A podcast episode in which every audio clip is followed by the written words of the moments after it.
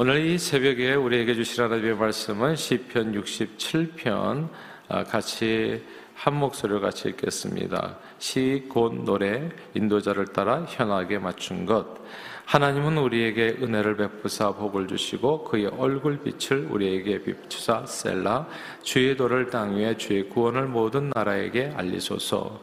하나님이여 민족들의 주를 찬송하게 하시며 모든 민족들이 주를 찬송하게 하소서.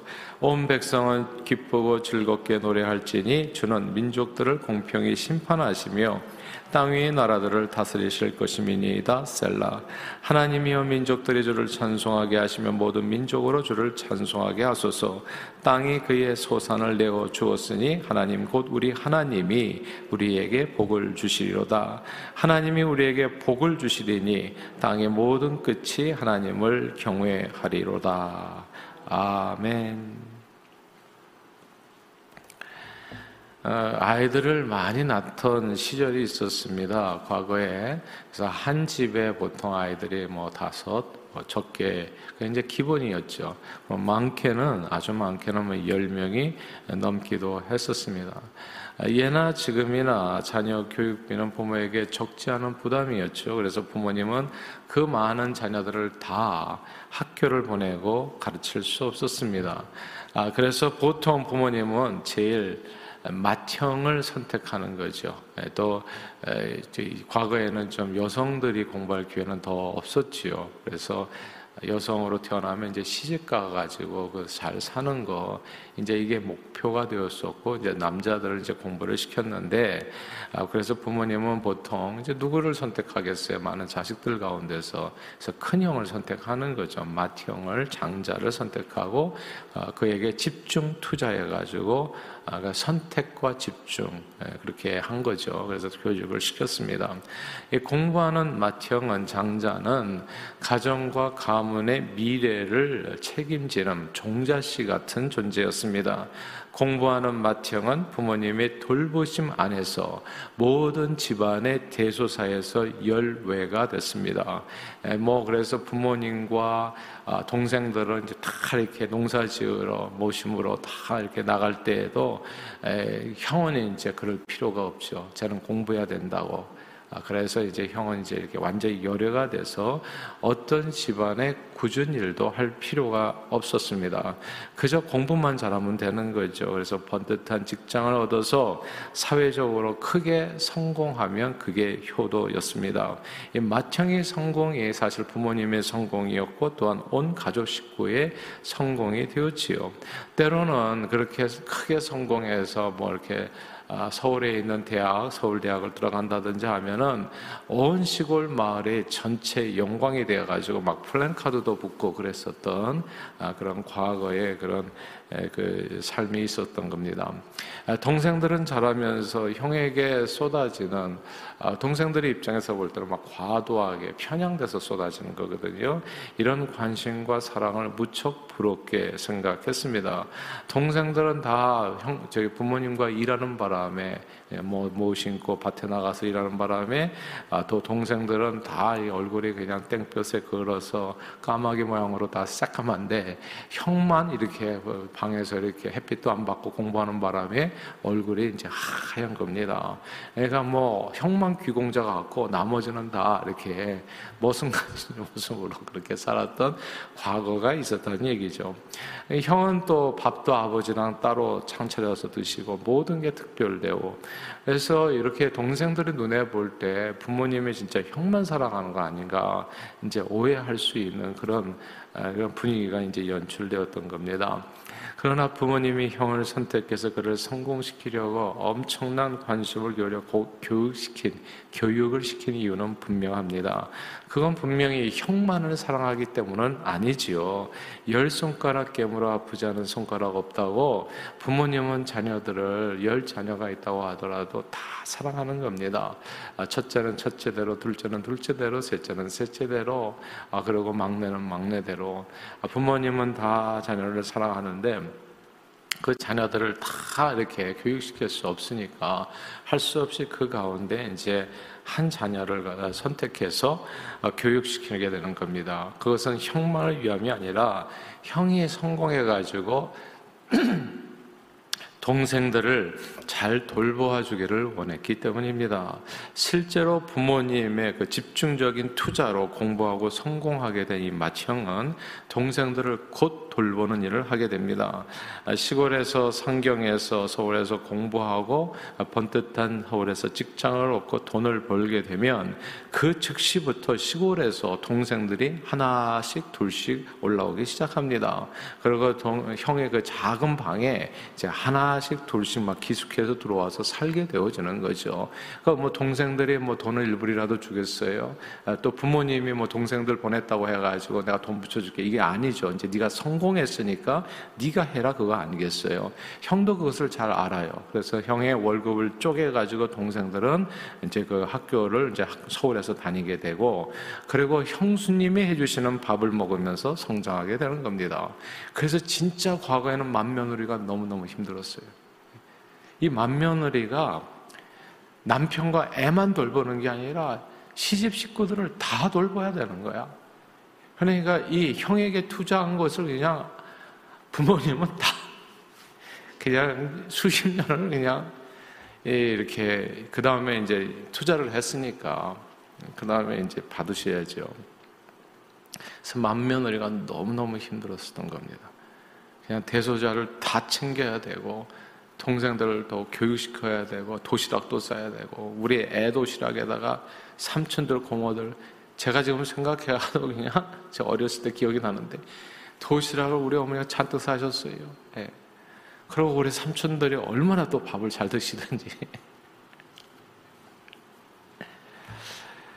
형이 성공하고 복을 받아야 다른 형제들도 이제 가르칠 수가 있는 거죠. 그래서 삼촌들, 고모들 다 우리 집에 와서 다 교육받아가지고 대학까지 다 졸업했잖아요. 하나님께서는 창세기 12장에서요, 아브라함을 선택하시고 그에게 복을 주셨습니다. 그에게 복 주고 복 주고 번성케 하고 번성케 하겠다고 아브라함을 축복해 주셨습니다. 이방인들의 눈에는 하나님께서 마치 아브라함만 사랑하고 아브라함만 복 주시는 것 같아서 정말 조금 부럽기도 하고 조금 불공평하다 하고 아, 그렇게 오해하기도 했습니다. 그러나 하나님께서 아브라함에게 복을 주신 이유는 분명합니다. 그 이유가 창세기 12장 2절과 3절에 나오는데요. 여호와께서 아브라함에게 이르시되 이렇게 축복한 거죠. 내가 너를 큰 민족을 이루고 내게 복을 주어 내 이름을 창대케 할지니 그 다음 말씀이 중요하잖아요. 너는 복 덩어리가 될지라 이렇게 말씀하셨어요. 복의 근원이 될지라 예전 옛날 성경에는 그 이유가 그 다음에 바로 이어져서 나오는데 땅의 모든 족속들이 그러니까 네 동생들이 바로 너를 말미암아서 복을 얻게 하기 위함이기 때문에 이거거든요. 내가 너를 복 주겠다 그 너만을 위해서가 아니라 너를 통해서 모든 사람들이 복을 받게 하기 위해서 가만 보니까 하나님께서는 아브라함만 사랑한 게 아니더라고요. 세상 모든 사람을 사랑하시기 때문에 아브라함을 선택하신 것이죠. 그래서 그에게 복을 쏟아부어 주신 겁니다. 아브라함이 온 세상에 복의 근원이 돼서 다른 모든 세상 사람들을 복되게 하는 사명, 그 사명을 감당하게 하기 위해서 마찬가지로요 하나님께서는 오늘날 주의 백성들을 선택하시고 그들을 축복해 주십니다. 오늘 이 아침에 잘 나오셨어요. 하나님께서는 여러분들을 축복해 주십니다. 이거 우리 믿으시면 아멘 하십시다. 아멘. 반드시 복을 주십니다. 정말로 복을 주세요. 건강의 복, 물질의 복, 재능의 복, 그리고 성령 충만한 능력으로 우리의 삶을 넘치도록 채워주십니다. 온 세상 사람들이 볼 때 정말 부러울 정도로 하나님께서 복을 주십니다. 당신의 백성들을 위하여 복의 복을 빌어 주십니다. 그러나 그 이유는 믿는 성도들이 하나님께 복을 받아서 우리만 잘 받아서 나만 풍성하게 잘 먹고 잘 살게 하기 위함이 아닙니다.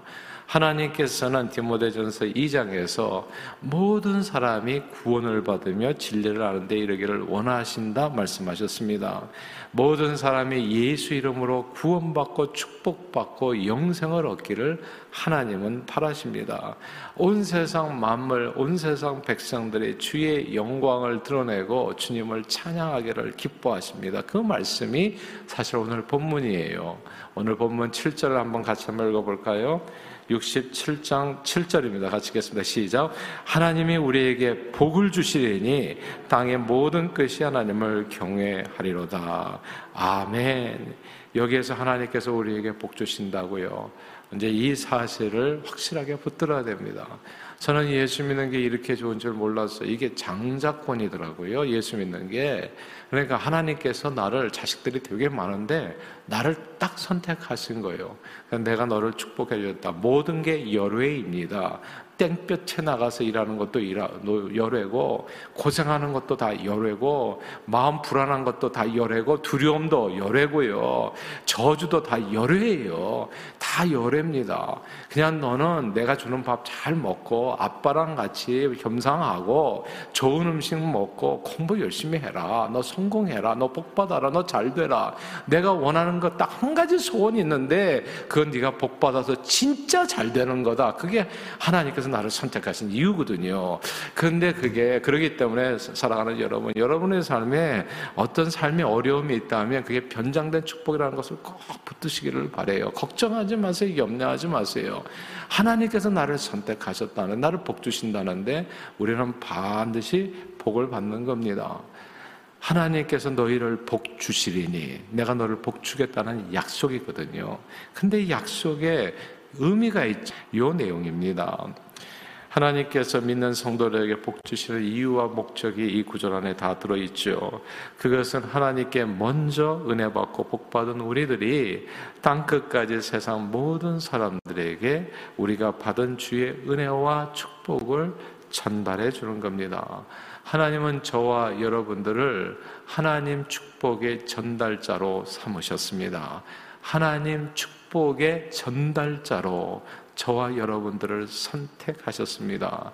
축복의 전달자는 신약 성경의 언어를 빌어 설명하면요. 내가 너희를 왕 같은 제사장 삼으셨다. 요 뜻이 되어지는 겁니다. 왕 같은 제사장 삼았다고요. 왕 같은 축복을 내게 나에게 부어줄 것이라. 우리 믿으시면 또 아멘 하십시다. 아멘. 이런 걸 아멘을 잘 하셔야 돼요, 여러분. 내게 정말 왕 같은 축복을 내게 부어주시는구나. 그걸 믿음으로써 그 축복이 내게 임하는 거거든요. 또 제사장을 삼아주셨다고요. 베드로 사도는 믿는 자들을 향해서 이렇게 이 말씀을 설명해 주셨는데 여러분들은 택하신 족속이요 왕 같은 제사장들이요 그리고 거룩한 나라요 그의 소유가 된 백성입니다.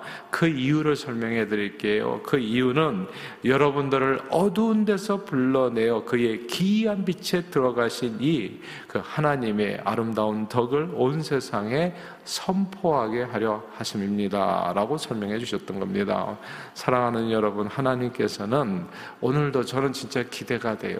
이 아침에 이게 새벽에 나오는 게 저는 진짜 설레입니다. 예. 하나님께서 나를 위해서 또 어떤 축복을 또 준비해 주셨는가. 우리의 삶에 여러 가지 도전이 있어요. 어려움이 있어요. 염려가 되는 일들이 있어요. 그럴 때마다 너무 걱정하지 마세요. 오히려 동전을 딱 이렇게 뒤집어 보면 그 다음은 다 축복이에요. 변장된 축복이라고 하잖아요. 인생에 있어서 특별히 그리스도인들에게 있어서의 모든 고난은 변장된 축복입니다. 그것은 더 큰 은혜를 주시기 위해서 하나님을 경험하게 하기 위해서 이런 거예요. 원수를 만나기 전에는 원수 사랑을 배울 수가 없어요. 어려움을 겪기 전에는 하나님의 진정한 축복이 뭔지를 홍해를 만나기 전에는 홍해가 갈라지는 축복을 알 수가 없는 거예요. 그래서 때로는 우리에게 문제를 주시는 겁니다. 문제가 중요한 게 아니라 문제를 통해서 하나님을 경험하는 저와 여러분들이 다 되시기를 주님 이름으로 축복합니다. 그래서 하나님께서는 우리를 반드시 복 주세요. 우리가 기도하는 내용은 이 아침에 기도하는 내용 다 이루어질 겁니다. 그러나 우리가 하나님의 놀라운 복을 받는 이유가 분명히 있다는 사실을 잊어서는 안 됩니다. 만약 부모님이 정성 들여서 공부시킨 이 장자 마다들이 크게 성공해서 자리를 잡고 나서 혼자만 잘 먹고 잘 살겠다고 가족들과 연을 딱 끊어버린다면 어떻게 되겠어요? 나는 세상 상관없다. 나만 복받은다. 끝, 끝. 예. 동생들을 나몰라라 하고 아빠가 동생들을 보냈는데 이제 시골에서 말이죠. 예, 이 동생들을 진짜 네가 이제 좀 케어해 줘야 되지 않겠나.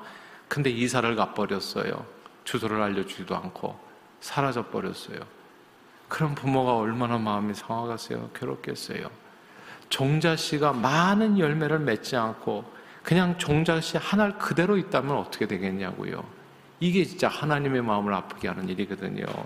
세상은 늘 그렇듯이 악인이 망해서 망하는 망하는 것이 악인이 많아서 망하는 것이 아니라 의인 10명이 없어서 세상은 꼭 망하는 겁니다. 예수 모르는 사람들 때문에 세상이 이렇게 어두운 것이 아니라 예수 믿는 사람들이 자기가 세상의 빛이라는 그 사명을 잊어버릴 때 세상은 어두워지는 거거든요.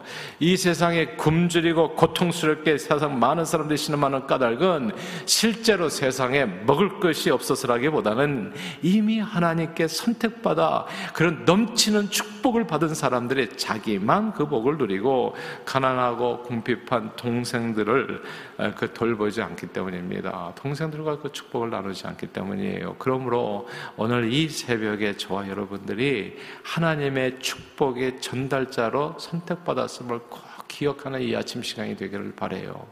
자, 첫째는 뭡니까? 그 축복의 전달자가 되었다면 첫째는 복을 받아야 돼요. 내게 임하는 모든 내용은 이게 변장된 축복이다 믿으시고 하나님 그렇게 해주실 줄 믿습니다. 감사합니다. 설레이는 마음으로 하루를 시작하세요. 두려움이나 염려로 시작하지 마시고 그건 진짜 믿음이 없는 거예요. 이 모든 문제는 하나님께서 다 풀어주실 거예요. 다 왜냐하면 오늘 본문에 약속해 내가 너를 복주리니 이렇게 얘기하고서 거짓말 하시겠냐고요. 그러니까 내게 임하는 모든 어려움은 다 축복이라는 거. 그건 간증이 될 겁니다. 조금 지나면 모든 내용들이 다른 사람에게 전하는 복음 전도에 필요한 간증이 될 거라고요. 그러니까 이 내용을 꼭 첫째 하나님께 복 받는다는 거. 그리고 두 번째는 그 축복을 땅 끝까지 전하는 복음의 일꾼으로 쓰임 받는 것. 이렇게 쓰임 받아서 하나님의 나라와 의를 이 땅에 이루어 가시는 저와 여러분들이 다 되시기를 주님의 이름으로 축원합니다. 기도하겠습니다. 하나님 아버지 예수님을 우리를 향한 하늘 축복의 전달자로 보내 주시어 주님을 통해 하늘 축복과 영생의 소망을 주심을 감사합니다. 우리도 역시 이 예수님을 본받아 우리 받은 축복을 땅 끝까지 전달하여 수많은 영혼을 구원하고 온 세상의 주님을 찬양토록 인도하는 저희 모두가 되도록 축복의 통로로 쓰임받는 그리고 축복의 전달자로 쓰임받는 저희 모두가 되도록 오늘도 복의 복을 부으시고 성령 충만으로 인도해 주옵소서 예수 그리스도 이름으로 기도합니다. 아멘.